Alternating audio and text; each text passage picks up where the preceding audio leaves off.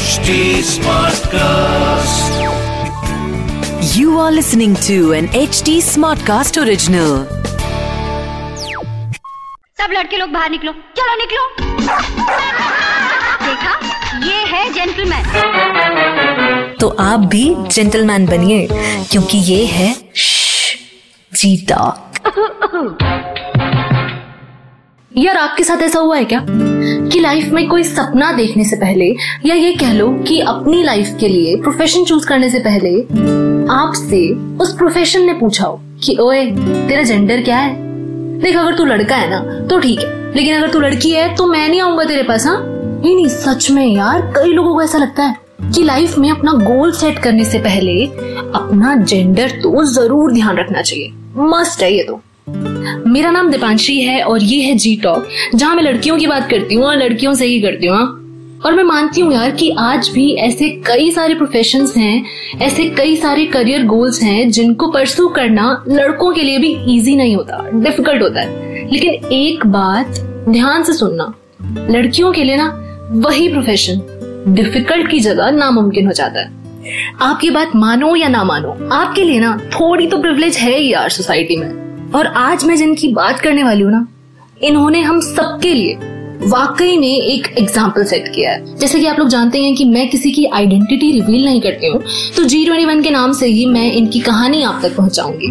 जब ये चार साल की थी तो इनकी मम्मी ने इनको डांस अकेडमी ज्वाइन करवाई। वहाँ मोइनी अट्टम, जो कि केरल का ट्रेडिशनल डांस फॉर्म है, इन्होंने उसकी ट्रेनिंग ली। बारह साल की उम्र में वही मोइनी अट्टम जी ट्वेंटी वन की रूह बनकर बुरी तरह से इनसे जुड़ गया। स्कूल में वो हर एनुअल फ़ंक्शन में डांस करती और कॉलेज में उन्होंने एक्स्ट्रा करिकुलर एक्टिविटी के नाम पे सिर्फ़ और सिर्फ़ तीन साल डांस ही किया।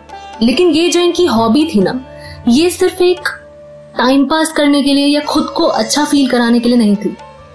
ये इनके लिए एक जुनून था, एक सपना था। और उसी के लिए इन्होंने एक स्पेशल डांस अकेडमी ज्वाइन करने की पूरी तैयारी कर ली। एप्लीकेशन सबमिट कर दी और फिर अपने पेरेंट्स को बताया कि मुझे यार यही प्रोफेशन है जो मुझे अपने लिए सही लगता है और मुझे अपने करियर में यही करना है। मुझे डांसर बनना है। इसके बाद क्या ही होना था?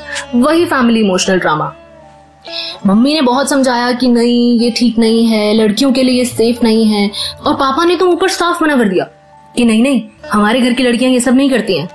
जी ट्वेंटी वन पे जिद पकड़ कर बैठ गई। कि नहीं यार, मुझे सिर्फ़ और सिर्फ़ यही करना है।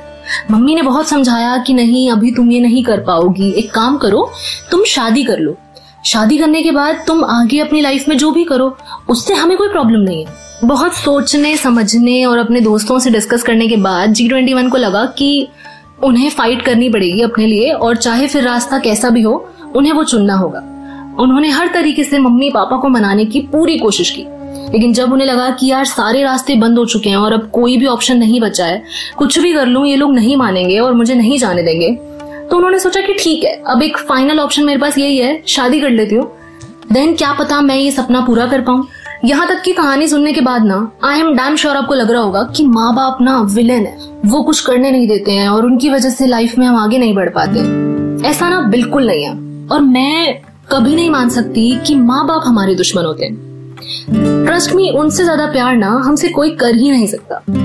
ये जो रोक टोक है ना, ये उनकी परवाह है। पर कभी कभी ये चिंता, ये परवाह उनके ऊपर इतनी ज़्यादा हावी हो जाती है कि वो देख ही नहीं पाते कि इसके बीच में वो अपने बच्चों के सपनों को मार रहे हैं। मैं ये नहीं कहूँगी कि हर पेरेंट्स ऐसे होते हैं, क्योंकि मैं ये बात जानती हूँ।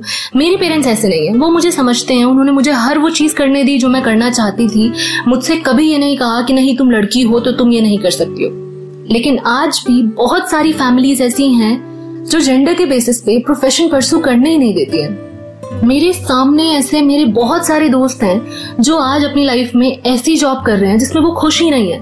और वो सिर्फ़ इसलिए कर रहे हैं क्योंकि उनके पेरेंट्स ने उन्हें कभी कुछ और करने के लिए अलाउ किया ही नहीं। कुछ तो ऐसे भी हैं जो जॉब ही नहीं कर रहे हैं क्योंकि उनके घर वालों को लगता है कि लड़कियों को बाहर जाके नौकरी करना सही नहीं है।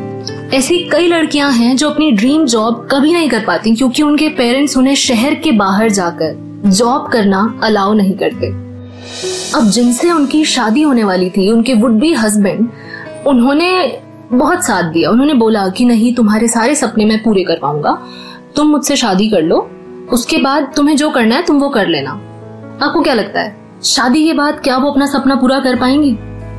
मैं भी जानती हूँ और आप भी जानते हैं कि नहीं। और ऐसा ही हुआ। उन्होंने बहुत कोशिशें की, हर जतन किया अपने इन लॉज को मनाने के लिए। बट अगेन कोई उनका साथ देने को रेडी नहीं था। कुछ साल बाद उनकी एक बेटी हुई। और उसे देखकर जी ट्वेंटी वन को लगा कि यही है वो रास्ता जिसके ज़रिए मैं अपना सपना पूरा कर सकती हूँ। मैं अपनी बेटी के ज़रिए उसे जीऊँगी। मगर देखो ना यार आयरनी उनकी बेटी को डांसर ही नहीं बनना था। वो तो इंजीनियर बनना चाहती थी। और जब माँ ने बहुत कोशिश की कि नहीं, तुम्हें ये करना है, मेरे लिए करना है तो उनकी रिबेलियस बेटी उन्हें साफ़ मना करके घर से भाग गई। और तब मुझे जी ट्वेंटी वन ने ये सारी कहानी सुनाई और मुझसे पूछा कि, यार, मुझे बताओ, मैं ऐसा क्या करूँ कि मेरी बेटी ये सपना पूरा करने के लिए तैयार हो जाए और मुझे मेरी सारी खुशियाँ मिल जाए? मैं सच बता रही हूँ यार, उनकी ये कहानी सुन के ना मुझे बहुत अफसोस हुआ। क्योंकि पूरी दुनिया में वही इकलौती ऐसी हैं जो अपने सपने को पूरा ना होने के दर्द को समझ सकती हैं और वही जाने अनजाने में एग्जैक्ट सेम चीज़ अपनी बेटी के साथ कर रही हैं, जो उनके माँ बाप ने उनके साथ किया। थोप रही हैं कि नहीं, ये मेरा सपना है, तुम्हें पूरा करना है। गलत है यार। मैंने उन्हें बस यही याद दिलाया कि जो उनकी बेटी एक्चुअल में करना चाहती है, उन्हें वो करने दिया जाए। वरना शायद वो कभी खुल के सांस नहीं ले पाएँगी आपकी तरह। आपको लग रहा है कहानी खत्म हो गई है। अब आता है वो मोड, जिसे सुन के ना यार, जितनी खुशी मुझे हुई है, शायद उससे दुगनी खुशी आपको होगी। पता है, इस कॉन्वर्सेशन के एक महीने बाद मेरे पास जी ट्वेंटी वन का एक टेम्पलेट आता है, और वो टेम्पलेट था उनकी, खुद की नई मोइनी अट्टम अकेडमी शुरू करने का। और साथ में एक मैसेज था, दीपांशी मैं अपने सपने अपनी बेटी पर थोप रही थी। उसका इंजीनियरिंग कॉलेज में एडमिशन करवा दिया है। थैंक्स मुझे याद दिलाने के लिए कि ये सपना मेरा था। और मेरी जैसी और भी ऐसी लड़कियाँ हैं, जो सेम यही ख्वाब देखती है। मैं अपने टाइम पर नहीं लड़ पाई, मगर मैं पूरी कोशिश करूँगी कि फिर दोबारा मेरी तरह किसी और लड़की के पर ना काट दिए जाएँ। बहुत रिलैक्स्ड फील हो रहा है ना यार? कि finally finally G twenty one ने अपने लिए वो किया जो उन्हें करना था। मैं बस इतना ही कहूँगी कि जी ट्वेंटी वन ने ना, ये करेज ये ब्रेवरी ये ताकत इकट्ठी करने में अपनी आधी ज़िंदगी लगा दी। अगर आप भी कोई भी सपना आज देखते हो ना तो उसके लिए आज ही फाइट करो। आई एम श्योर जब आप पूरी ताकत से किसी चीज़ के लिए लड़ते हो ना तो वो आपके कदमों में होती है। कोशिश करना कि देर ना हो जाए। मैं आऊँगी फिर दोबारा। ऐसी ही कोई कहानी लेकर जिसे सुन के आपको लगे कि अरे, ये तो मेरी ही कहानी है। अगर आपको भी मुझसे कुछ शेयर करना है, अपना दिल हल्का करना है, कुछ गॉसिप करनी है तो मुझे आप ढूंढ सकते हैं इंस्टा एंड ट्विटर पे। आई एम दीप अंडर अंशी है मेरा नाम। और आप फीडबैक भी दे सकते हैं एच टी को फेसबुक ट्विटर और इंस्टा पे। और हाँ to listen to more podcast you can log on to W W W dot H T smart cast dot com This was an HT Smartcast original.